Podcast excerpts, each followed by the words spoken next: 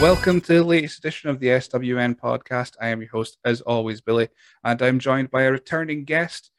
He is the headline maker. He's still making the headlines, I think. Pretty much was. I mean, we'll delve into that, Billy, but I would go past tense on that for now. Yeah. I know. We'll give it an hour, and we might have some headlines made by the end of it. Possibly. It is Kirk Cooper. Welcome back. Happy to be back with you. I wish I was coming back in happier circumstances, but yeah, it's good to be on a podcast that people listen to and people enjoy for the change. Well, I've got no evidence to suggest people enjoy it. They definitely listen, but I've no reason to think they enjoy it. I think after about an hour of my voice, they're ready to do anything but listen to podcasts. But we're still here. We're still going on. Episode at this point will be episode 136. You're episode 136 of the interview series of the podcast. So somehow nobody stopped me yet, even though many may want to. For those that are watching the podcast feed, they may wonder what's happened. This has been recorded as my windows are still getting done. You know, if you've read the reviews round about February, you'll know that I'm having an issue with them. And my wife has suggested that I maybe blur the background so you don't have to look at half-done windows. But they are getting finished. By the time this goes out, it'll all look pretty. I'll have blinds, hopefully. And every so often, again, video feed folk, if you think I look confused, it's because I keep seeing this the shield holder, and I keep thinking there's a mark on my wall, and it keeps catching me off guard, even though I know what it is. Anyway, you're not here to listen to that. You're want to listen about wrestling podcasts and interviews and good stuff and cool things that Kirk Cooper's been doing.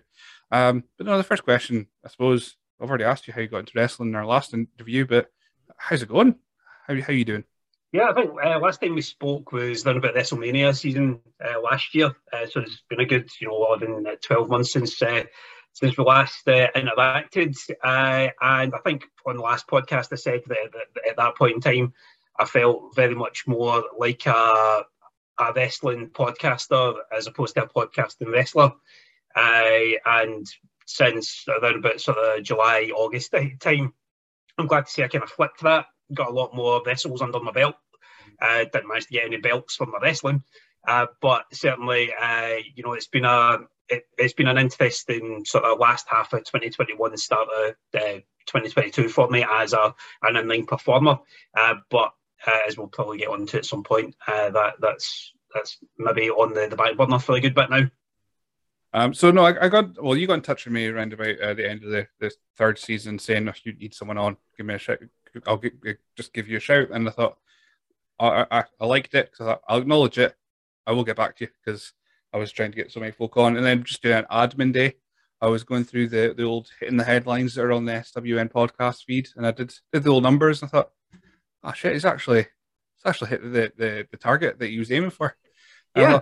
No, it's time to give old Kirk a shout again. Let's get him back on for a bit. And now that you've hit that target, it was only fair. Only fair I invite you back. Thank you. Thanks for the graciousness in doing so and getting me back on. Yeah, it was good fun doing the podcasts at the start of last year. As I've mentioned in the old podcast as well, and started it up during lockdown. Well, I'd gone back into it during lockdown just to sort of raise the profile of Titanic Wrestling while I could. And over the course of the last season of it last year, the 12-week period between the Royal Rumble and WrestleMania, I put together some pretty good interviews, some pretty edgy interviews at times as well with certain people on the podcast. And it was something that kept my interest going in wrestling at the time, as we were looking to get back to putting shows on and whatnot. And thankfully, not too long after the run of the podcast came to an end, the proper stuff, the proper wrestling get back in a good way over here in Northern Ireland, and we got back to doing shows. So the podcast fell by the wayside pretty heavily, so that I could focus on being as ring fit as possible by the time that the shows were coming back. It was like getting back in the ring properly, or just for the training side of things, was like getting those first bumps back in on the card. Yeah, it was great getting back to it. A lot of us at Titanic, we'd been keeping each other going through the first lockdown, doing the Dicky Card stuff, which again I'm pretty sure I mentioned the last time, but the fact that we could get back into the gym, back into the ring. Also, we had a new intake guys and girls as well, which was a great help in sort of getting everybody jazzed and, you know, lit a fire under a good few of us to make sure we were, you know, the ones that had been there before. It gave us a new impetus because there was all these like young guys coming in that were more, certainly in my case, more athletic, more agile, and whatnot, looking to come in and steal spots. And it you know, it made a lot of us work a lot harder. Seeing those guys come in, and to be fair, some of the guys have already started making shows. You know, after maybe only sort of 6-8 months worth of training, they've got the first shows under their belt, and really making the moves they need to be making in the Northern Irish scene. Yeah, I mean, I'm seeing a bit more buzz about the Northern Irish scene. I don't know if it's just mainly because I follow you on Twitter, and I'm seeing a bit more about Titanic. But I've got I follow guys like Justy and all that kind of stuff. So there seems to be a little bit of a uptake, of course, because I mean the Irish scene, just in general, you think of more like OTT and down south in Ireland, but the Northern Ireland, you're starting to hear a bit more of that with Titanic, especially, of course. Was that kind of when you're seeing these younger guys come through and they may be a bit more athletic by your own admission? Were you thinking, right, what skills do I have? I've got my like journalism, I can do podcasts, I can do all these sort of things. Is that kind of the role you were trying to go in? Like, I've got a skill set that's valuable as well, kind of thing. I can make up for it this way.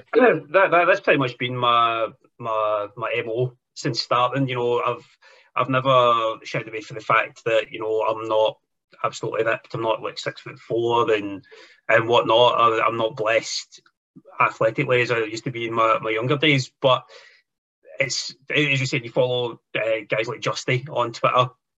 Justy is a guy who, when I first started getting involved in the wrestling scene, is somebody that I looked up to because, again, and with the greatest respect in the world to him, he's not, you know, an absolute beefcake. He's not a Chris Masters style kind of guy. He's a guy that's very, very good with his character and his comedy work, but can turn up the skills and the strength and the actual wrestling side of things whenever they wants to do so.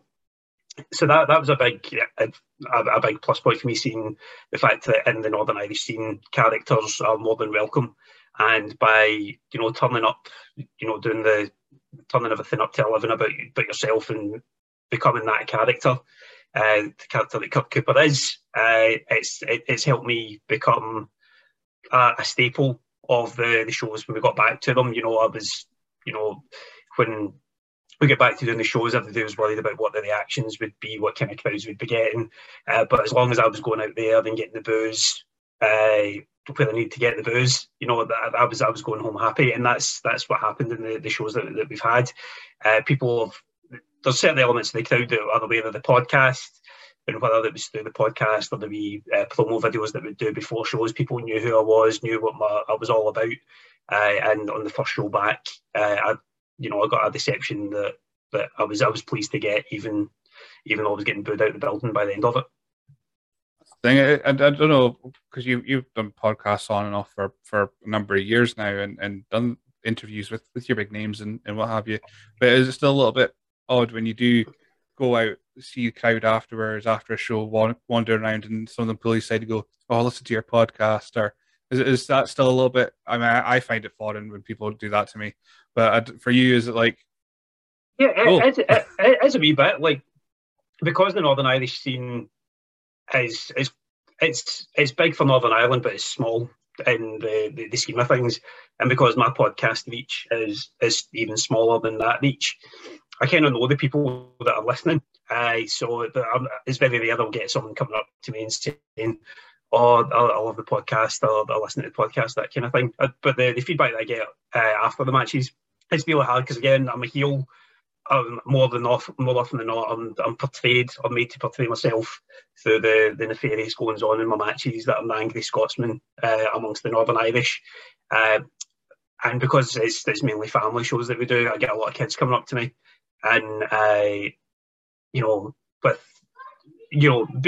someone that's proud of the wrestling craft, being a bit of an arsehole to veins is it's fun, but at the same time, I kind of need to give a wee bit away as well, because, you know, the kids are coming up to me asking for autographs, trying my glasses on, wanting selfies, all that sort of stuff, and I need to maintain the heel persona as much as possible when doing it, and that's what it's all about. That's the fun of it, you know.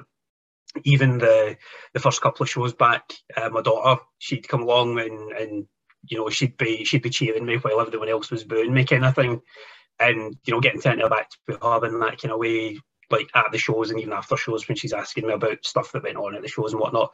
That's been a great feeling from it as well. So just like getting any feedback from any fan, regardless of whether they've listened to the podcast or not, it's been good to get that, especially after lockdowns and stuff. You know, people are maybe a wee bit reticent to you know, come up to guys and speak to them and whatnot. But the crowds at the Titanic shows have been fantastic, and they've let everybody in the shows know exactly how they feel about them, which is what you want. So let's just get into it. So I've got noted here. Now, I could be absolutely wrong with all this information, so I know you'll keep me right.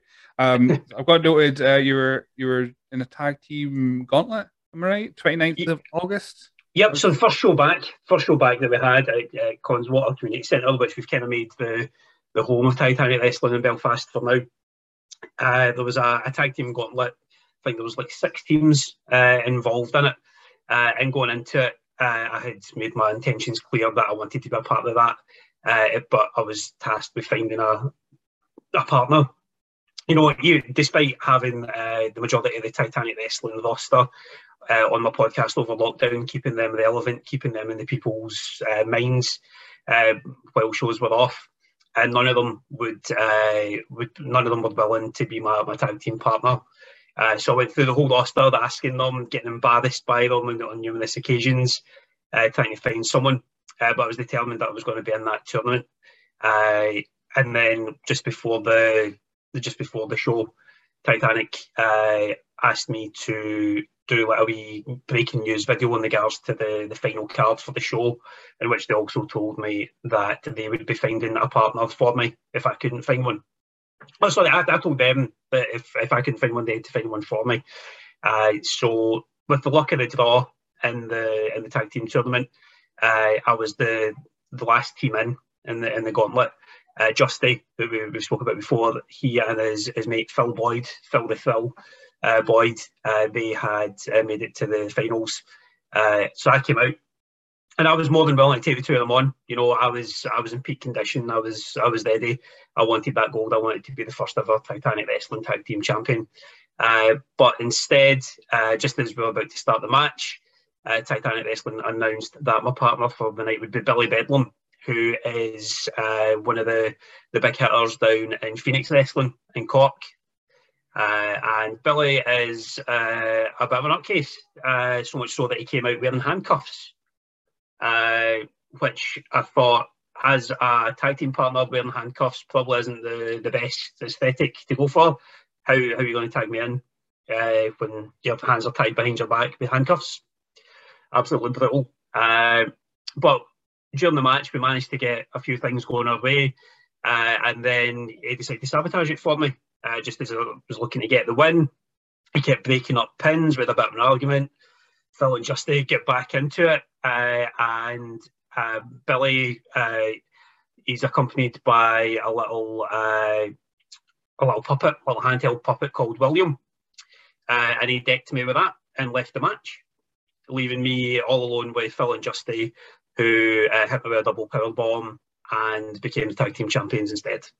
So I was not best pleased that happened. I was embarrassed for myself. I was embarrassed for Titanic Wrestling for bringing in an idiot like Billy Bedlam, especially when he showed me up like that. That put paid to my tag team title aspirations. But again, it's a lack of loyalty, Billy. It's a lack of loyalty. You know, I did all that I could to keep Titanic Wrestling and every day within the organisation relevant, and for as much as I could during lockdown, and that's the way that they pay me. And I thought, you know, that first show back, I thought, fair enough. You know, that's enough. They've embarrassed me. But throughout the course of my most recent run in Titanic, the referees, the management, the other members of the roster, they've done everything they can to embarrass me, which has been disappointing, to say the least. Yeah, I was again going through. I've got here, of course, Justy was I've got as your next opponent in October. So there was one. See, that was, I get screwed out of that one as well, Billy. I'll tell you why. Right? So again, that was it. That was another. There's supposed to be another opportunity for me to have a go at the tag team titles. Titanic saw that there was maybe a wee bit of complacency from them in getting Billy Bedlam involved. So again, it was put to me that again, if I could find a tag team partner, that I would have the first shot at Phil and Justy. But conveniently, Phil Boyd decided that his return to Titanic Wrestling would coincide with the birth of his baby daughter, wee Betty, which meant that he couldn't travel up to the second show to compete for that. So it ended up a singles match between myself and Justy, where Justy basically... The night before our match for Titanic Wrestling, Justy had become the Phoenix Champion, again down in Cork. Much deserved. You know, it was a four-way match that he had, and he absolutely outshone the likes of LJ Cleary, Steve Savage, and can't remember who else was in the match, but Justy thoroughly deserved that. And I was kind of getting the first shot at Justy after he became the Phoenix Champion.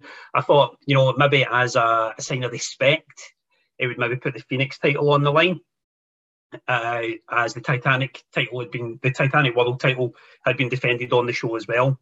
So I was thinking, you know, coming into that one, what better way to say sorry for embarrassing me than Titanic would be to give me a shot at the Phoenix title. Didn't happen. So not only did I get screwed out of a tag team title shot, I get screwed out of Phoenix main title shot. And during the match, because I had a partner in place, Jack Ridder, who you might have seen on Titanic's Twitter and stuff. I'd got him in place to be my partner. But during the match with Justy, he, you know, I'm not gonna lie, I'm no saint in the ring. There was a couple of times where they was kind of forcing me to maybe bend the rules a little bit, but I never took advantage of that. I never took advantage of it. However, when the referee's back was turned, after grabbing, he was pulling me away for some reason, and he just kind of gets struck and he was away. But I get low blowed, I get rammed into an exposed turnbuckle, and I get pinned with my arm under the rope and with my tights getting pulled. And Justy picked up the win. And I was again left embarrassed by the officials and by the management at Titanic Wrestling, because they wouldn't overturn that. So yeah, that wasn't a great experience. I mean, they say never meet your heroes, you know, and as I've said, I've waxed lyrical about Justy plenty of times in the past, but I was thoroughly disappointed in him for his actions that night. And to be fair, it did get a little bit of retribution for him when Big Jack Ridder came in after the match and hit him with a big spinning Uranagi, which, you know, in the cold light of day, it didn't really do anything for me, but I kind of sent out a message that I wasn't happy with what went on. I'm still not happy with it. Still not happy with it at all. I can tell. Yeah. Speaking of Justy, just one last thing about him, I suppose. I've always seen, I've seen wrestlers. I saw him when you were talking about him as like he's not the ripped beefcake kind of guy. He's not your prototypical wrestler that you expect to see. He was one of the guys I watched Pro Wrestling Ulster. They did a Pro Wrestling Ulster Goes Insane show years back, and he was the guy. After everyone had been on, he was the guy I was like, I like that guy. That guy is the guy I like. Well, I don't know if he still does the fish hook. Was that something he ended up? Because he's not cracked out in this one with Titanic Wrestling, but the PWU Goes Insane show.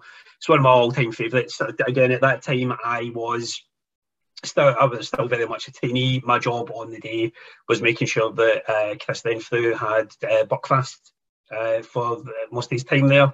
I was basically getting sent on carry-out runs all day for that one. And just his match with Lionheart on that show was unreal.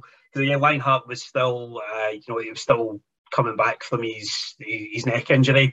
Justy himself, he's got a history of neck injuries as well. So they worked the match really, really well. I think there's one point during that match where Justy's outside eating a burger. That's possibly one of the other ones. Yeah, it was that whole ICW show was cracking, and you know the way that Justy worked with Lionheart in that one. Again, he could have put on a five-star match with Adrian, but what they did do was brilliant on the day. They told the story perfectly. Yeah, I mean, wrestling. I mean, you've been on the I suppose the harsh end of these stories and the like, but that's what wrestling is. I mean, again, you're saying you're not the most athletic, but as long as you've got the character to compensate it, which is what you have, or work in past tense, as you're saying. So as you had, you've got the character to kind of override any physical parts that you don't possess. Yeah, it's something that I wish I'd had more opportunities to do it. Not just with Titanic, but with other companies as well. There's another company over here, NXG, the wrestling they're called. They've got a wee dojo that they do their shows out of up in Belfast. It's very much the guy that runs it, Nathan Hoy, or Nate Maddox, I think he's going by. He does a lot of the Marty Jones camps in the summers, and he's very, in coots with Marty. He does bits and bobs with LDN, which I'm not too fussed about missing out on those shows, to be honest. But the NXG shows, they've been using a good number of the Titanic guys on their shows recently as well. And I've not been able. I think there's one show that I could have been on, but I had COVID at the time. And then the most recent show, I've my ties with Titanic Wrestling have kind of stopped me from being on their show as well. But they've got a really young group of guys that are up and coming. I would say, I think their youngest guys are maybe 12, 13 that are starting out there. A lot of smaller guys than what we would have as well. But again, they're putting in the effort. They're doing what they can to help build up the Northern Irish scene again. So speaking, you had about COVID there. I mean, I've touched wood as of recording and hopefully as of release. I haven't had the displeasure of suffering from it. Was it just a case of you tested one day and that was it, and then, or was it? It was just after Christmas. One of my nieces got it, then she passed it on to a couple of people in her household.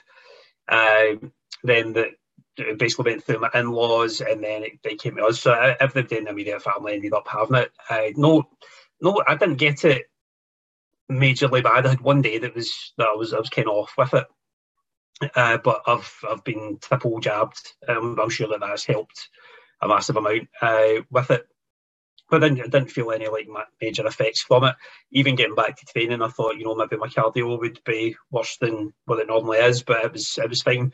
But again, some of the other lads at Titanic, they'd had it as well, and it absolutely. There's still some of them, they maybe had it 2-3 months ago, and they're still struggling with it. So it's one of these things. It seems to impact everybody a wee bit differently.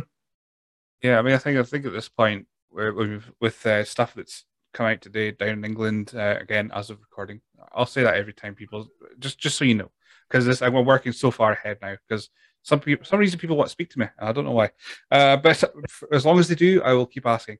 But no, it seems to be the case that everyone's going to get it at least once by the sounds of it. It's just a case of whether you're prepared for it, which, like you're saying, you're a triple jab, so you were kind of, you had the full precaution as you could possibly have to stave off the worst of it. But yeah, I think at this rate, if you get it once, I think it's not like chickenpox, but everyone's gonna get it at least once. Yeah, rate. It's a weird thing, and I think having the vaccinations has definitely helped. And again, I think that's made everyone feel a wee bit safer coming to shows as well, because I can't speak for everybody on the Titanic roster and whatnot, but we've certainly the majority of us have been double, if not triple, vaccinated so far, and it sort of calmed anxiety around it when we get shows back and wanting to interact with fans after the shows as well, without fear of picking something up or giving something to somebody. I mean, a lot of shows that I've been to, I mean, they've all been in the Northeast, but they still don't do, like, they used to do interval, like, you can get a picture with all the good guys that were at the first half main, and they still don't do that just for safety precautions. You don't get... we're the same. We've not been doing any of that, but there's just, there's people that hang about, you know, at the end of the shows or during intervals, if you're kind of cutting about outside the changing rooms and whatnot. People will come up, but there's nothing, there's no official like meet and greets or anything like that as yet. I don't know if that's going to change for the Titanic guys anytime soon, but it'd be good if they can get back to that. I know that PWU, they used to be really big on that. They would do like dark matches. So if you turned up early, there was a dark match, and then you could like speak to everybody before the show, and then there would be time allotted after the shows where you could get your picture taken and whatnot as well. So it's all part of that fan experience. It's all part of making the community feel welcomed as well. Yeah, and the same with that. It's their high fives or fist bumps or neither. That seems to be the thing as well. You just have to, depends who comes out. You can kind of figure out what it's going to be. But no, it's such a weird time. And when you got back to wrestling, of course, you were saying you were you felt a little bit better because you were triple jabbed and you're a bit more. You felt safe to be in front of a crowd. But no, what was like hearing that crowd on that first show back? It was great. I think like our match was second half of the show anyway. So you know the first pops and all that had been done, but coming through the curtain and immediately getting booed. You know, I was trying so hard not to smile at it. You know, keep up the angry Scotsman persona. And you know, going down the ring, it's still, again, it shows how little I've been in front of crowds for shows and stuff. I still haven't figured out how to get into the ring properly yet. I don't have my own way of getting into the ring. So I was just making sure I knew where the hard cam was, making sure I was going in at that end. But when you're thinking of that, and then it's like you've got kids running up to you trying to like high five you and stuff. And I'm doing my newspaper, so I'm usually swatting them away with it, or you know, faking them out like with high fives and stuff. But yeah, getting the booze was it was good getting that, and then you know with the main event when they crowned the Luther Valentine as the first Titanic champion, the pop for that and the way that match ended was phenomenal as well. And it's been good that you know in the shows since then. The crowds have been getting bigger and louder. The show we had on the 6th of February there, you know, it was quite a long show. I think we overran by maybe about half an hour, 40 minutes. But the crowd were with everything that was happening right till the very end. So it's been good to see that everyone's been as engaged when they've been coming along. Yeah, definitely. There seems to be an increase in uptake of I think now people, because of course, the scary world that's out there, if people want to go to the wrestling, they're coming to see some wrestling. They're not coming to go just not react. I mean, I say that myself as a guy who just does not react to things. Apparently, I try my best, but I just I don't. There was a video, I don't know if you saw it, of it was WrestleZone Aspen Faith returning. Big, everyone was going mental. We were. Can you say the word mental in this day and age? Anyway, I think I've used nut job, so I think we're even at this point. We were hard calm side, so you could see us reacting, and all you could hear is my wife shouting my name because I was so excited to see Aspen. And I watched the video, and I looked like I'm the arse to be there.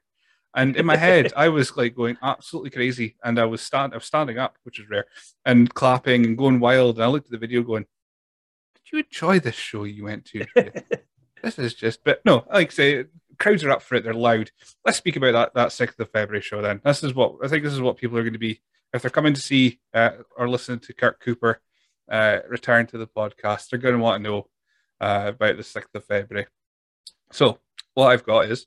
I'll go...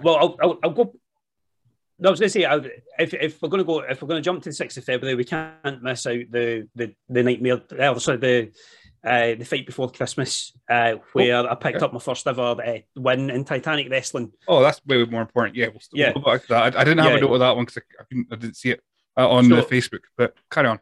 Yeah, so we had the show at the start of December, the fight before Christmas, where I captained a team, Team Cooper, to victory against just jobbers from NXG, basically. It was 4-on-4 in my team. There was myself, there was Lucas Lloyd Barr, the legal wrestler. He's a lawyer by day and a lawyer in the ring. We also had Eddie Stone, who is a seasoned tag team performer from over here. Who else was in the team? Who else did we have? We had... That's the only bad bit, I'm forgetting who the other man was. Anyway, we had somebody else. But we were fighting against a group of guys from NXG, as well as Steaky, who is our equivalent of Ravy Davy, the Holy Land's blonde. He's just constantly on the Buckfast and various other stuff. And again, he set out to embarrass me. He managed to dupe me into a really tight chin lock while holding a bottle of Buckfast and proceeding to drink it over the top of me, which kind of really upped me. I wasn't best pleased at that. But we had a match, and basically I had the match won. I was just about to give Steaky a TKO at the very end, and conveniently he kicked the same referee that screwed me in the last two shows, square in the nads, knocking him out of the way. And he claims that he pinned me for the three, but the referee wasn't counting it.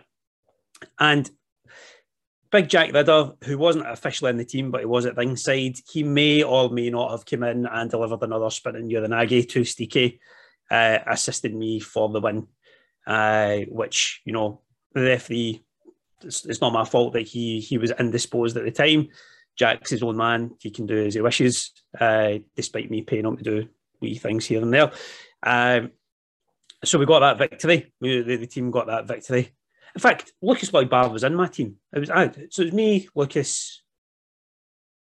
You mentioned Lucas. Yeah. Eddie, who was the fourth man? Who was the fourth man in our team? That's the only embarrassing. That's the only. It couldn't be anybody good for that anyway. But we had that match and I won, and I thought, like, I've won. I've got a win under my belt. I've got a legal win under my belt. This is where I'm gonna go on. I was full of confidence, full of bravado after it, and then it got to the week before the show on the 6th of February, and I hadn't been given a match. No match announced. No match looked like it was going to be happening, and then all of a sudden there was a video released by Titanic. a proper, fully edited, full-on, you know, WWE-style video for this pair of dicks called The Hallions, who are a couple of the trainee guys that had started, you know, maybe back July, August time, of getting these video packages. And to be fair, whoever's done it for them has made them look super cool. He's made them look absolute stars in it. And that upped me. That really kind of got my goat. So I basically put the challenge down that if they're gonna, if these boys think they're the shit, if they think that they're gonna come in and steal the headlines, steal the spotlight for the headline maker, they were wrong. And in my anger and in my braggadociousness, I said, you know, that I'm happy to take on the Hallions, show them what it's like to be in the ring, give them their first match, but give them their first beating as well, and. You know, I was feeling so confident in it that I made the stipulation myself that if I wasn't able to beat the Hallions, that I would leave Titanic Wrestling. Now, some people may say that's a silly stipulation to make for yourself, but I had an insurance package. I had Big Jack Ridder. You know, he's about £300. You know, he's an absolute unit of a man.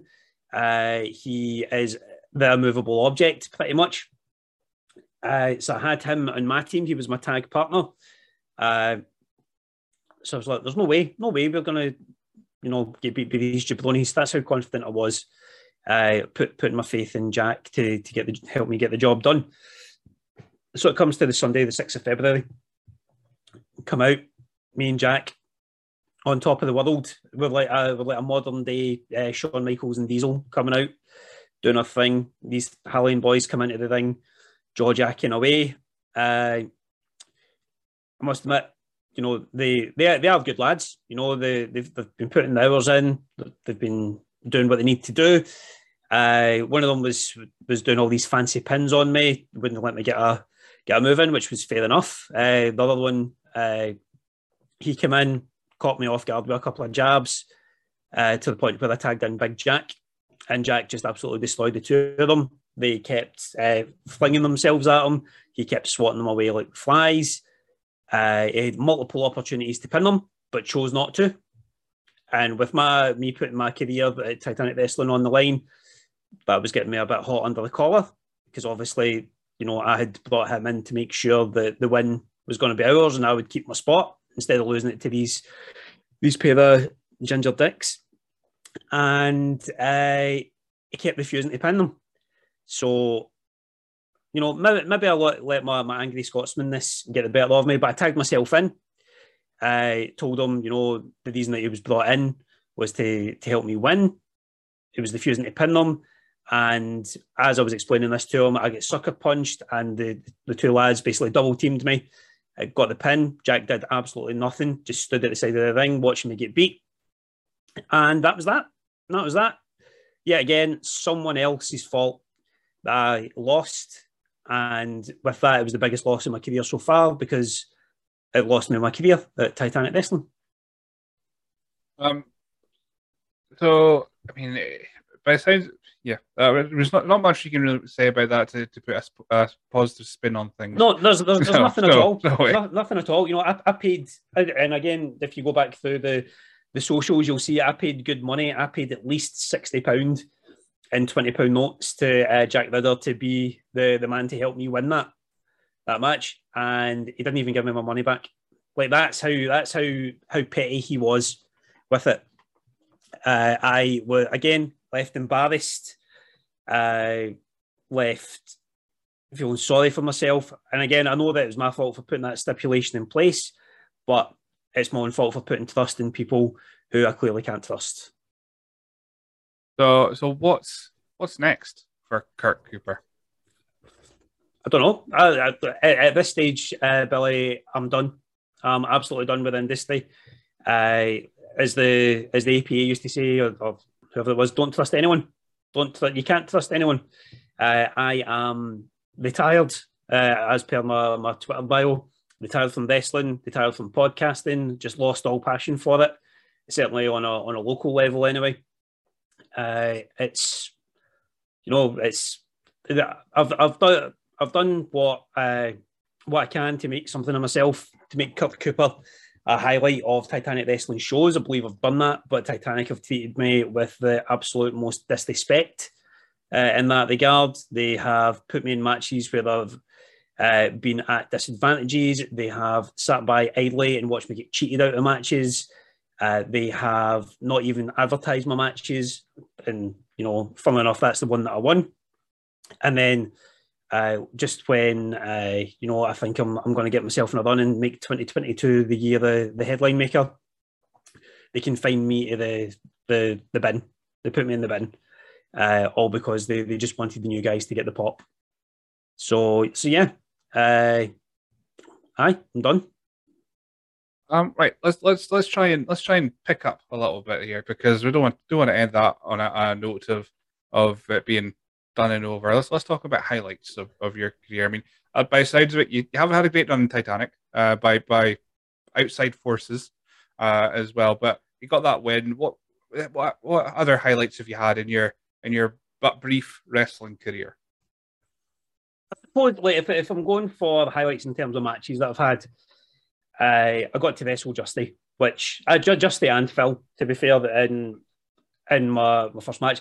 I pretty much, you know, in terms of my career, it peaked in my first match back for Titanic after lockdown. Being in the ring with them, regardless of what unfolded in the ring, being in the ring with them, learning from them as well. You know, that's been a massive highlight. It's been the thing that I think I enjoyed the most. My singles match with Justy, despite them taking all the title chat away from it. Again, big learning experience for me in terms of not just performance, but, you know, being more savvy with cheating. And again, learning, you know, not to not to meet your heroes, so to speak, in that one. I'm grateful for the opportunity I had to, you know, wrestle on cards with some of the best wrestlers, not just in Ireland and Northern Ireland, but across the UK as well. I mean, my first ever single, well, can you class a three-way as a singles match? I don't know.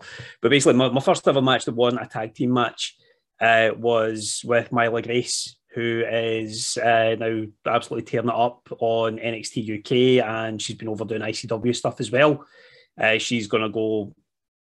She's got everything there, I think, to go as far as she can in WWE. I think NXT UK is a great platform for her, and being on the network every week, whether that's in ICW or on NXT UK, is a good thing. She's the current proof that there is a gateway to the big leagues from Northern Ireland. I mean, when you pair her up with Aoife Valkyrie, who did a lot of stuff with PWU and OTT and Fight Factory and whatnot, that's definitely there.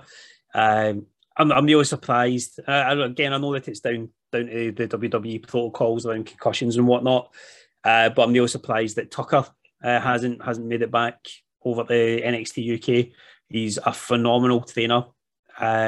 Been under his wing for the last however many years I've been training, and seeing what he's been doing to make himself the best that he can be while inspiring the rest of us to do it is phenomenal. I don't understand why no one's taking a punt on him, especially with NXT UK, because he's been there before. With the lack of, maybe the lack of character that there is in NXT UK, he's somebody that, you know, he'd be the perfect babyface for that. Be the perfect babyface for the NXT UK, and it saddens me that he's not over there on that. So, you know, being trained by Tucker has been a great help. Being trained by all the trainers at Titanic really has been great. JDP especially, the guy that sort of, although he's the guy that runs the show on Titanic and has been the main culprit for the shoddy booking, shall we say, or the shoddy outcomes of my matches. He is a guy that I've got a lot of respect for. Maybe not a lot of love for at the moment, but certainly a lot of respect for, and the way that he has trained us and brought new guys into the fold and given them opportunities. And he's always been willing to listen to ideas. Whether or not he takes them on or not is a completely different thing, but he's always there as an ear and tells us, no, that's a shite idea, or that's a good idea, kind of thing. So being able to work with him, Rocky Star as well, and again, you know, from the podcast last year, me and Rocky don't always see eye to eye, but if I look at someone over the course of the last year who has gone out there to better themselves and make themselves a commodity in the Northern Irish scene, Rocky Star's it. Rocky Star is the man. So being trained by those three has been a great. It's what's kept me going in it. Basically, it's, you know, knowing that I can trust those guys to train me as best as possible has been a great learning curve to be on. I think if I mind right, I think Rocky Star was due to make his debut in Discovery just before all the lockdown stuff happened. I think he was supposed to be in the Disco Derby, possibly. He might have been. I don't know if he's been back over to Scotland. I know he was. I think he was over in Manchester doing a couple of shows a few weeks back. But he's been doing a lot with NXG. He was doing some stuff with the Wrestling Ireland as well before they folded, or before they stopped being the Wrestling Ireland, or whatever it is that's happening with them. But the transformation in him in terms of his in-ring abilities and the way that he's worked in his body as well is unreal. Like he's been putting the graft in, and he's an example there that every day that Titanic needs to be following, because he's putting the effort in and he's wanting to make it happen for himself, and I've got no doubts in my mind that he will in 2022, whether that's just over here or if he manages to make it across the water again. And you mentioned Tucker, of course, who's quite regular in East Kilbride for like BCW. He seems to turn up for British Championship Wrestling quite a lot as a regular, but no, I don't know. He seemed to just be quietly disappear for NXT UK, and then it was popping up all over the place again. So I didn't know what the story was there, and as I'm not a journalist, I didn't really investigate. Yeah, he's he's doing a lot of stuff like in Europe as well. Like he's the current Aya Catch champion for some French promotion. So he does a lot of stuff over there. I think he goes over to Belgium and Italy quite a bit as well. So he's, you know, he's keeping his neb in and he's doing what he can. But like, I mean, like his physique is absolutely unreal. Like I just don't understand why a company like WWE or one of the big, even ICW, I don't know why they don't take a punt on him, because he's got everything there. He's got everything there. So I'd hope to see him. I'd hope to see him back on telly or on streaming services on a bigger scale at some point. So to kind of go back to the podcast stuff, so you did hit in the headlines. That's how I kind of find out about it. Well, actually, I think it was more through Wrestling Daft, because you did a bit on there, and that's how I found out about Kirk Cooper, and that's how I found out about the hitting the headlines. But you brought back the Aggregator series. Is that Aggregator series. So what inspired you to do that? What Culture was the big inspiration for that, basically. Over the last year in lockdown, I think it was just after last year's Royal Rumble, maybe WrestleMania, I started listening to the Pop Culture podcasts and, you know, watching Simon Miller's Ups and Downs and, you know, listening to the Dudley Boys and Adam Wilborn, and just how fun, you know, it was that they were using aggregated wrestling content to, you know, make a living for themselves and whatnot. In fact, there's my cat. Cutting him out. Nico, what are you doing? So I'm not going to cut Zoom on. I'm just going to try and get him away here. Get away. But What Culture was a big inspiration for that.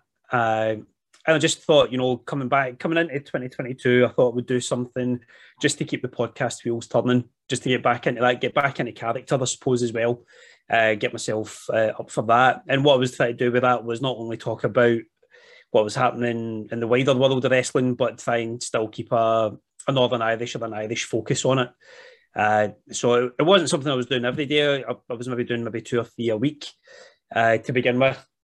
Then I got COVID, and I got COVID in the run up to the Royal Rumble. So I kind of changed that about a wee bit, and I started just doing sort of one-man shows talking about my favourite Royal Rumbles, my favourite returns, favourite winners, all that sort of stuff, and getting wee bits of input from other guys in the Northern Irish wrestling scene. So I think I got the likes of DD Crooks, who's one of the NXG guys, some of the boys for Titanic, Amira Blair, who is, she was actually getting talked up really well on Meltzer's podcast a few weeks back, because she is the girlfriend of Michael Oku, who was fighting Will Ospreay, and, you know, she was involved in their big match a couple of weeks back.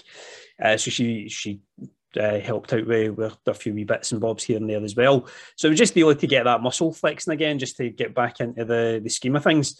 And I was going to use it to promote the February 6th show as part of that as well. And we saw where that got me. It got me chucked out of the promotion eventually. So it was just a wee way of getting back into it and getting the character work built back up again. But, you know, the listenership to that was even lower than hitting the headlines. So just did not seem worth it to keep it going as much as I enjoy doing it.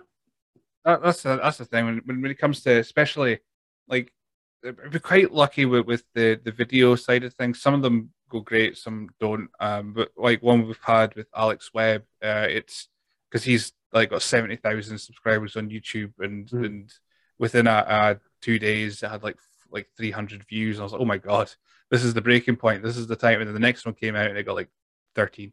Yeah, so it's just a weird thing. And like, obviously, like you do a lot more than I do, and you put in a lot of research and stuff to the shows that you put out, but it's just weighing up that, you know, is it worth it when you're only getting like one listen, and you don't even know if that's the one listen that you've gave it to make sure that it's uploaded properly. You know, it's that kind of thing. And again, I appreciate that, you know, you dealing with Scottish wrestling, and with there being such a thriving scene in the Northeast and stuff, you've got an audience there. Whereas over here, like, and again, I'm not saying that I've been the inspiration for it, but I know I've noticed that since I stopped doing hitting the headlines last year, there's maybe been 3 or 4 other Northern Irish wrestling podcasts have popped up. Mm. And again, it's groups of guys that are doing it that are maybe a wee bit more internet savvy in regards to promoting their stuff than what I am, because I'm very much of a, I'll be 37 in May, so I'm not the peak guy for, getting things to go viral or working YouTube properly, all that sort of stuff. But I do enjoy doing it. As much as I've jacked in my own podcast, I've been, as you mentioned earlier, I've guested in Wrestling After a couple of times. The Terrace Football Podcast, they've started putting out a lot of pop culture stuff. They've started doing a wrestling podcast, which I've been a guest on and hope to be a guest on in the future as well. So, if my podcast career is confined to doing run-ins here and there, then I'll be happy enough with that, and just let other people deal with admin and trying to get people to listen to it. I mean, well, I'm 31, so I'm at the other end of the 30s, but I'm the same. I have no idea what I'm doing, and I don't know how I've gotten this far, because literally, I don't think people believe me, but literally once we finish, I will put this into Google Drive, I will download it onto my laptop that's still inexplicably alive, and cut out like 2 seconds at start, 2 seconds at the end, put the intro and outro, and that's it. Yeah, I mean, like that was pretty much all that I would do as well. If there was, when I was doing the adverts, the fake adverts during the last one of it, if I wasn't doing them live, I was cutting them in, kind of a la Chris Jericho, like fake laugh here and there, and then go into something. But it's all part and parcel of it, and I do enjoy the editing side of it. I do enjoy the whole making of it. Even like with the ones last year, I would have the format, that and out, what I was going to talk about and when. And again, doing it in this sort of newspaper style, it made that very easy, because I knew what bits to hit with it. So, and I think having a proper format is a good way of doing it. Obviously you come loaded with your questions for this one, whereas with mine it was very much more a magazine show. And I think in one of the last ones that I did, I changed the format of it, where it was like, we'd look at different stories from the wrestling world of that week. What would you put on the front page as being the biggest story? What would you put in the back page as being the most sporting type of match? What would you put in page 3 as being the most titillating thing that's happened in wrestling? That kind of thing. And again, if I'd brought hitting the headlines back properly, I'd have probably gone down that route again, because I think it's quite a unique format to do it in. I just don't have the time or the impetus at the moment to do it due to various things. I mean, obviously, losing my spot in Titanic Wrestling has been absolutely gutting, but at the same time, it's come at a good time, because I've got by the time this podcast comes out, my son will be here. I'm recording in his nursery just now, so it may not be a bad thing that I've been. That I've been relieved of my duties with Titanic Wrestling at this moment in time, because it gives me the time to focus on being a dad again. But just with life and time and stuff, the podcast, one of those things that I just had to nip in the bud. I mean, by this time it comes out, people will probably know the news. But I'm taking a break in August for pretty much the same reason. So very good. Congratulations. So, thank you very much. It's the first time I've actually mentioned it on the podcast. But so only people that will know at this stage will be those that are on Patreon. So that's fine. But no, that's why I'm working like 6 to 8 weeks ahead on interviews, just so I've got time, because I know come that time I winna when I have time. So it's just one of those things where I know that, like I said, when I was saying, oh, it's not coming out till 15th of April, it sounds a really long way away, but there's going to be at least if I'm lucky, 2-3 months where I'm not doing anything at all. And especially like when you're not thinking about the podcast and you're thinking with the baby head on as well, like April is nothing. Like it still feels like yesterday that we found out we were pregnant, or my wife found out she was pregnant. And that was like at the end of June. It was the 30th of June we found out, and that if like in no time at all, we're just a couple of weeks away for the due date, and it has absolutely flown in, and I'm sure you'll find that as well. You just like even this last month, this whole February, I have just been wishing it away, because I just want the wee fella here. I just want him to be here and be safe and whatnot. And it's one of those things that, as I say, it's come at a good time, because obviously I've, my my time at Titanic Wrestling's come to an end, and it's coinciding with the baby coming.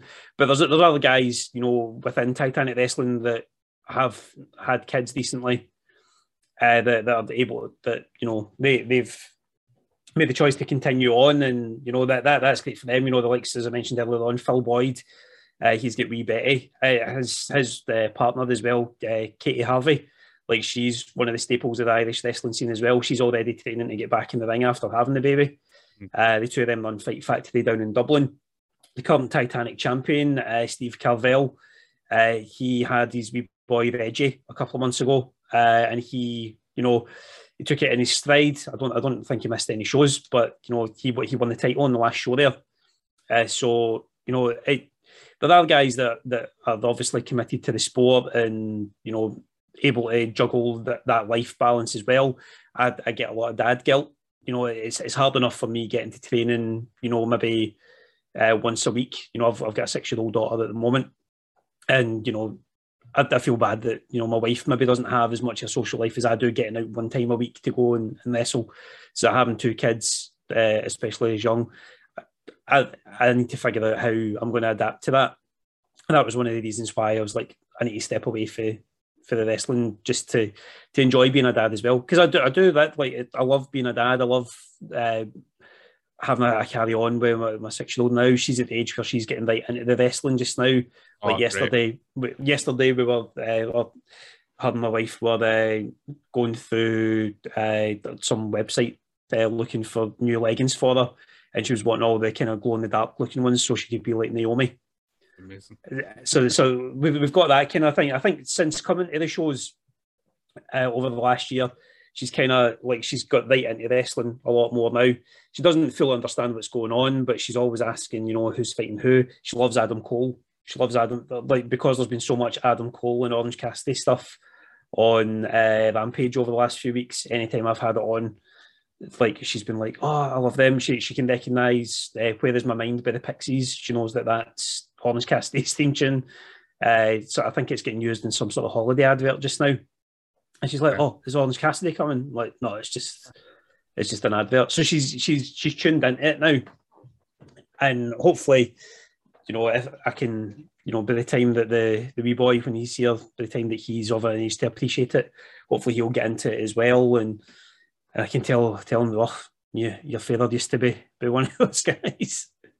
Well, that's amazing. I mean, so we'll put a positive spin on you leaving in Titanic. Is it's a blessing in disguise that you're able to have this time and find that balance and all that kind of stuff. And so it's not all bad. It could be worse. It could be worse. If I didn't have anything to channel my focus into, then it would be a lot worse. I just need to hope that my wee boy can inspire me to stay fit and not get fat again, like I did at the start of lockdown. That'll be the biggest challenge. Is I kind of went through like a Ricky Hatton stage of, after shows I wouldn't do any exercise for like a couple of weeks, and then in the lead up to a show, that's when I would ramp it up again, which isn't good for the body at all, not good for the mind. But now that I don't have shows to look forward to, I need to find something that's going to keep me motivated to keeping fit, keeping active and whatnot. So I'll probably be out and about in Larne, just pushing the boy about as much as I can, just going big long walks and stuff. And that'll keep me trim, I hope. And at least you won't be away from the wrestling because of your daughter just getting into it now. Is there anything, have you made like a little mental list or actual physical list of things that you've got sure, this is what I liked when I was young, kind of thing? She's not so much interested in the older stuff, but there'll be times where she's like, oh, can you show me the women's match that happened? So I'm going to the network, I'm going to Fight TV. Although in saying that, the AEW women's matches, the good ones are the super violent ones. So I've tended to stay away from her. Like, I had CM Punk v Eddie Kingston on one night, and she kept asking why Punk was bleeding all the time in it. So I was like, right, I'll try and stay away from those ones. But I've shown her Sasha v Bailey from Takeover New York. Is it Takeover New York? The really good one, anyway. Yeah. The really good one between them. And we had Elimination Chamber on the other night there because she could watch something at a decent time. Mm-hmm. And again, when Naomi came out in that one, she was just in awe. And then she was asking why none of the women were wearing their normal thing gear. Then I had to explain that, you know, the Saudi Arabians were pretty behind the times on their treatment of females. But I just said it was just that's what they wanted to wear on the day. But she enjoyed watching a bit of that, and like that was something that I'd maybe considered doing as well. Was, you know, wrestling with fatherhood. You know, a podcast speaking to other wrestling dads about, you know, how they deal with wrestling as a wrestler and being a dad, and if they're going to get their kids into it, that sort of stuff. But I realised again, running an already niche podcast, why make it even more niche than that? Because I get that not a lot of people want to listen to dad chat. That's true. I mean, there's Grado just became a father recently, so there's hopefully with a foot in the door with wrestling stuff that could be a thing. But you're right, it's you're becoming a niche of a niche of a niche. I mean, like the last time I was on Wrestling Daft, that was going to be my question, because I know that like John and Rab and Grado have all got kids. Mm-hmm. I was going to ask them about, you know, how, you know, if they get into the wrestling with their kids and what their gateway stuff and was, but I never get the chance to do it. I never get the chance to ask the questions. So because they kicked me off of the Rumble, wasn't it? The Rumble, aye. So again, screwed out of that just because Rab just decided, because I'd already lost a real match that was a jobber, and then flung me out. So there's definitely a theme with my wrestling career, whether it's podcasts or actually anything. I'm sure everything will come up Kirk Cooper soon, and we'll see you back. So what would bring you back is, would they be, let's hypothetically, would there be a match or a show if say ICW came and knocking, going, right, we've seen your stuff, we've seen that match you won, we want you over for a show? Would that be enough for you to maybe do the old do-eyes to the wife and just go, Could go to Glasgow for a weekend and wrestle for ICW on the WWE Network? If the opportunity came up to wrestle anywhere in Scotland, I would do it. You know, I would need plenty of notice to make sure that I can still fit into my singlet right enough. But yeah, if that opportunity arose, I would definitely jump at it. And again, like, it's only Titanic Wrestling that I'm banned from, that I've left. You know, I think having taken the time to be a dad and reassess stuff is what I need to focus on. But, you know, I could turn up for NXG, could turn up for the Wrestling Live or whatever incarnation it is that they're going to come back as. Shut up, Siri. You know, I could come back at some point, but it's only Titanic that I've severed my ties with. But they are my, you know, they've been the promotion that I've been affiliated with. They're the promotion that I've helped build up. They're the ones that I've promoted as much as possible, everywhere I can, any way that I could.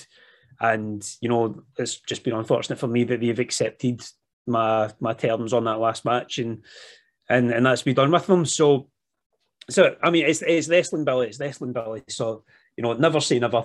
But, you know, if, you know, even, you know, Grado's big family bash, if they need somebody to get booed out of the building, I'd happily do that. So, Kirk Cooper versus Crater, coming soon. Steady on, Billy. Steady on. But no, I think that seems like a good little, nice little positive note to end on after a little bit of the negativity of taking a break from the wrestling. So I like that. I like there's a little bit of positivity. So we already asked, I think I already asked you our ridiculous questions of dinosaurs and two sheep and one cow. I'm guessing I did. Yeah, I can't remember what answers I gave, but you definitely did ask them. That's fine. That's absolutely fine. I've checked off the stupid questions. So we're trying to end things now with just a nice fantasy question at the end. Obviously wrestling related, nothing seedy. Okay. You get the main event of, you're booked in the WrestleMania main event or whatever your big show is, Wrestle Kingdom, whatever you want it to be. Main event, you get to choose the match, stipulation, your opponent or opponents. So if you want a tag team match, you want a triple threat, you want a 6-man Hell in a Cell, you get to choose. I'm kind of sticking with make sure they're alive, because otherwise it's a disadvantage. I mean, you can take out someone and you can beat them, but, you know, to keep them alive, who would it be? Oh, like, I think if I was going top tier right now, Danielson, Bryan Danielson, I think his, I mean, like, it would be a badge of honour to absolutely get murdered by him. Like just like a 2-minute squash, just get my head kicked in. I would happily take that. I think the run that he's having in AEW just now, considering what's happened over the last few years with him having to retire and whatnot, and then just seeing this revitalised, absolute badass version of him just now, it warms my heart. I know it warms my heart as much as watching one man absolutely turn people into jelly can warm my heart. So I think, yeah, if I was going to absolute top tier, it would be getting my head kicked in by Danielson, and, you know, even if it was just like his own, like, WrestleMania World Championship match, 15 seconds, getting booted in, and that's it, done. I would take that. I think, you know, if I was going to be sentimental about it, fighting someone that I've came up with or someone that I've wrestled with in Titanic Wrestling in the main event of a big show, I think that would be quite cool. Don't know who it would be. I think if I was keeping it local, there's a guy who I would travel with quite a lot up to shows, so not up to training, called Jordy Boy. He's one of the rising stars in Titanic just now. I think, you know, being able to put on tell a show about the two of us being to the same town and making our way to the top at the same time through different channels, that kind of thing, building that up is not like a once in a lifetime, but like maybe like 17th in a lifetime, but this 17th one is the big one. I think that'd be a cool story to tell. And if I do go back to Titanic and I'm in a fit enough shape to do it, and if Justy is still at the top of the card, I want a rematch with him, and I like a proper match, not any of the comedy bullshit, like a proper hard-hitting wrestling match where I can show what I'm capable of, he can show what he's capable of, and, you know, kind of almost like, you know, earning his respect kind of thing. You know, that'd be a good way for a comeback to culminate if I was able to dethrone Justy from whatever position he's in at the time. Well, perfect. Well, thank you very much for joining me today. Where can people find you on social media? Well, I'm not going to be doing much. As I say, the Kirk Cooper stuff is probably just going to be me moaning about WWE booking during pay-per-views from now on, and the occasional retweet of stuff. If they want to know more about the guy behind Kirk Cooper, then they can follow ChrisJack85 on Twitter and Instagram. That's Chris with a K. And Jack, just as you normally spell it. In there, they'll find stuff about Northern Irish football, Scottish football, bit of wrestling. Wordle seems to be quite. Oh, a popular thing. I do like a little bit of Wordle. Yeah. I don't know. Again, I don't know if it's just been to make sure that when I'm waking up, I'm not thinking about wrestling. My morning routine at the moment is wake up, forget that Wordle exists, see Richard Herring tweeting that he's done it, remembering that Wordle exists, going and doing it, then doing Nerdle, which is the number version of it. I don't know if you've seen that, but it's good. So basically, you need to guess the sum. And then Quordle, which is 4 Wordles at the same time. So there's 4 different words that you need to guess, but they all use this, and they don't all have the same letters in them. So you can never get it all in one. You can never get it in one because you have to guess 4, but you guess the same 5 letters for each one of them until. So it blows your mind, but it's quite a good workout. And there's also Sweardle as well, where it's just swear words. And I saw the Inside the Ropes, like Kenny McIntosh and co. They released Word Rumble. Aye, fuck the one. But I don't get it. it's just wrestling. Like yesterday's was Driver. It? Like, yeah, I did. Yeah, I thought I did it yesterday. And it came out Rousey. Was that the first? One of them's definitely been Driver. So yeah, in my shoot job, I am, like, I write radio commercials. Like, I'm a commercial advert writer. So a lot of my day is spent sitting in the house waiting on briefs coming in, and I kind of work my day around Countdown coming on at 2:10. So word games and stuff like that, even lingo at 3 o'clock, right. Like that. Those 2 hours I'm useless because I'm just tuned in and doing the word games. So I'm getting my wrestling fix mentally with linguistics and anagrams and stuff, as opposed to getting my arse kicked in the ring these days. I'll be honest, I don't know if it's the paint in this room or the plaster on the windows, but you explaining Cordal, I think, just broke my brain. So I think that's probably a good time, just because I was listening, but my brain was just going, "You're never going to do that." So you just think Wordle, but ×4, and you're guessing, you're using the same letters for each four of them, and there's 8. I think it's 8 guesses you get at each of them, because obviously it's harder. But yeah, it's good if you like a wee mental workout in the mornings to wake you up. It's quite good. Yeah, I might do. Anyway, right. Let's come on, August time, you're going to have a wee kid waking you up at whatever hour. So it's maybe, get that time in now so that you're prepared for what fatherhood's going to do at you come August. Oh, it's fine. I'm sure. My sleep pattern's wrecked due to wrestling anyway. I don't think it's going to be that much of an issue. But anyway, right. Let's wrap up then. But no, that's been absolutely. I mean, like I say, I think we went through the range of emotions there in that last hour. So. Hopefully, when people are watching it, I hope they watch it. I think people appreciate it more when they can see us reacting to stuff. No, I'm glad that we've had this little catch up. I did. It's been a bit cathartic for me as well, because this is the first time that I've, other than like bending my wife's ear about everything that went on at the last Titanic show, this is the first time I've been able to really get things off my chest. So thanks for being that sort of therapy dog or whatever, just listening to me go on about it. And I now got to wait like 7 to 8 weeks before other people can hear it. That's fine. So it's fine. You can hopefully, I mean, everyone else too, I'm sure. But no, this has been so much fun. I've put the tagline as just extra to play off the old headline maker stuff. But yeah, if you think of a better subline, you just give me a shout and I will change it, because I kind of panicked. But no, I'll leave this to end the recording. I'll remember how to stop the recording this time. But no, great. Thank you very much for joining me. No worries, Billy. Pleasure as always.